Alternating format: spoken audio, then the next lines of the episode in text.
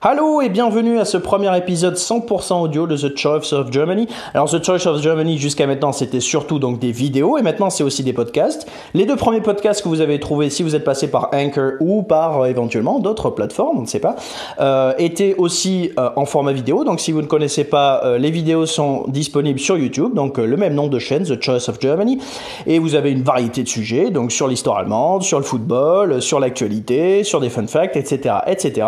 Mais cette fois-ci on va parler actualité et donc seulement en version podcast. Le sujet dont on va parler, c'est la dispute qu'il existe en Allemagne entre les deux composantes principales de la droite, c'est-à-dire la CDU et la CSU. Alors déjà, quelle est la différence entre les deux? En tout simplement, la CDU, l'Union chrétienne démocrate, est un parti conservateur euh, qui existe dans 15 des 16 länders allemands. Elle est absente dans un seul land, la Bavière, et là-bas, c'est l'Union chrétienne sociale, la CSU, qui est présente. Alors, euh, quelle est la grande différence entre les deux, justement, dans cette dispute? Dans leur dispute, tout simplement, la euh, problématique qu'ils ont, c'est une dispute sur l'immigration.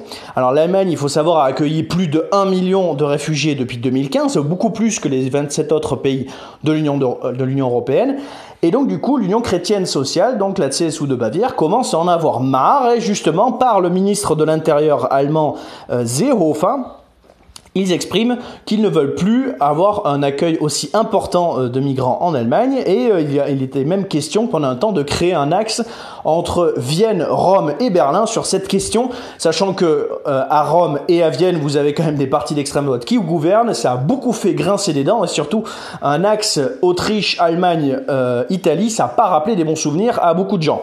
Alors du coup, euh, Angela Merkel, elle par contre, veut continuer le cap de l'accueil, elle a dit jusqu'à maintenant qu'il n'avait pas eu de grands incidents, et certes que l'Allemagne a beaucoup d'efforts à faire, mais qu'elle doit contribuer justement à l'accueil des réfugiés, même si elle reste sur la, même position que Macron, c'est que bah, les pays qui accueillent les migrants doivent être ceux qui gardent aussi les migrants selon les accords de Dublin.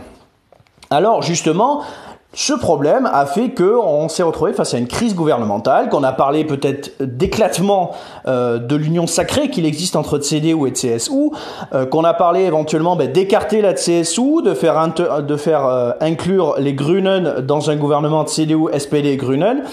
Alors c'est un peu le bazar et pour savoir comment on en est arrivé là, il faut d'abord ben, connaître un peu l'histoire justement de la séparation entre ces deux mouvements.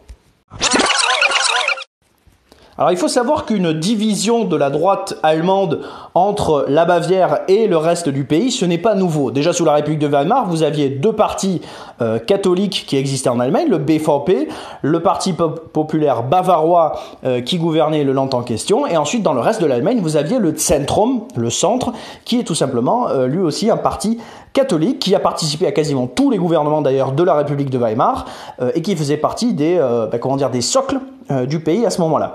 Au tout début de la République de Weimar, vous avez le Zentrum qui présente des candidats en Bavière, mais comprenant rapidement qu'il pouvait avoir un allié dans la BVP et que s'il se présentait dans ce land, il ne faisait que disperser les voix, ils ont préféré du coup se retirer et du coup, vous aviez déjà cette première tendance à avoir juste le BVP euh, en Bavière et dans le reste de l'Allemagne d'avoir le Zentrum et les deux qui ne se font pas concurrence. Ce ne sera que sur la fin de la République de Weimar, pour les élections de 1933, que le Zentrum va revenir en Bavière, mais au final, ce sera déjà trop tard, étant donné que les nazis auront définitivement pris le pouvoir sur toute l'Allemagne.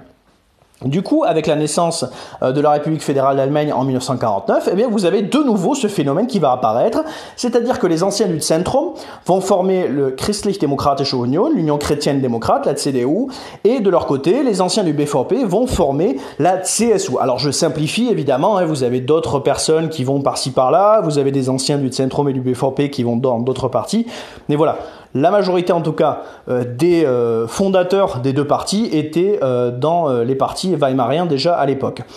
Et justement, là où vous allez avoir ben, les fondateurs de la CDU qui disent on va plutôt former une union de tous les chrétiens et non plus juste des catholiques, le BVP qui est devenu de CSU, elle reste quand même très catholique, étant donné que l'écrasante majorité des Bavarois, eux, sont catholiques. Alors de nouveau, la question de est-ce qu'il faut vraiment qu'on ait deux parti euh, de droite euh, et chrétien-démocrate en Bavière. La question va être résolue définitivement dans les années 60, où justement euh, la CSU renonce à présenter des candidats ailleurs que en Bavière. Ils avaient notamment quelques élus euh, dans le Baden-Württemberg, donc la région qui est juste à côté de la Bavière.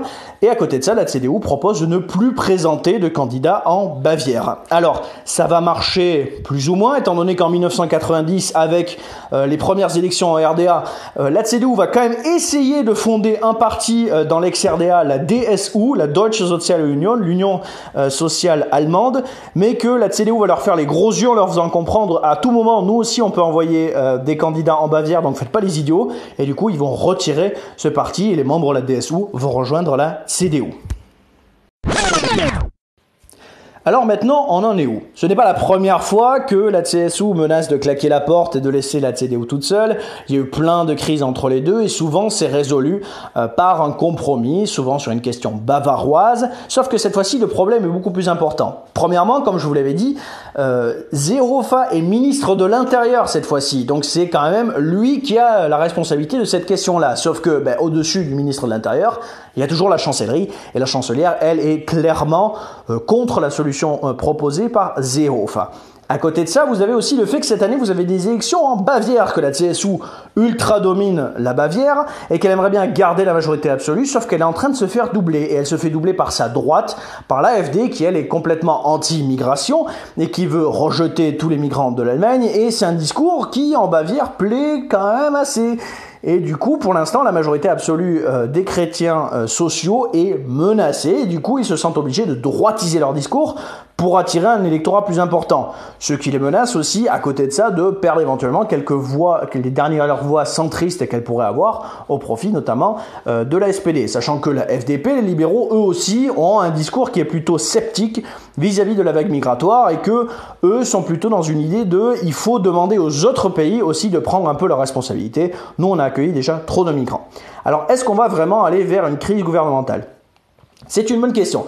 D'habitude, quand vous avez ce euh, genre de problème, vous avez d'abord les journaux français qui font Oh mon Dieu, il y a une crise gouvernementale en Allemagne Et à côté de ça, euh, vous avez les journaux allemands qui disent Non, non, on est habitué, vous inquiétez pas. Au bout d'un moment, la CSU, ils vont comprendre que il vaut mieux aller tirer un petit avantage pour le land de Bavière, et puis après, ce sera terminé. Cette fois-ci, même les journaux allemands commencent à parler de différentes options. Est-ce qu'il va y avoir des nouvelles élections? Est-ce qu'il va falloir former un gouvernement sans la CSU Est-ce que la CDU va devoir se trouver une ou un nouveau chancelier? C'est toute la question qui est forcément posée avec cela. Alors si les journaux allemands commencent à paniquer, c'est que vraiment, il y a raison de paniquer. Alors, ces derniers jours, le climat commence à être de plus en plus paisible. Pourquoi? Parce qu'au final aussi, la CSU s'est rendu compte qu'elle ne bénéficierait pas vraiment euh, d'une rupture du gouvernement. Parce que qui dit une rupture de gouvernement dit n'avoir plus aucun contrôle sur ce qui se passe à Berlin. Et certes, pour eux, c'est toujours bien de critiquer Berlin euh, depuis Munich, mais au final, y être présent, c'est encore mieux, tout simplement, parce qu'on peut dire, bah, par exemple, si vous euh, renforcer la CSU en Bavière, eh bien nous on pourra dire à Berlin, regardez, voilà c'est ce que veut euh, le peuple bavarois. Ça, Zerofa l'a bien compris, il commence à être de plus en plus, euh, comment dire, coopératif sur la question migratoire, il, il essaie de trouver différents compromis. Alors où c'est qu'on va aller? Ça on ne le sait pas, on verra bien. Bis bald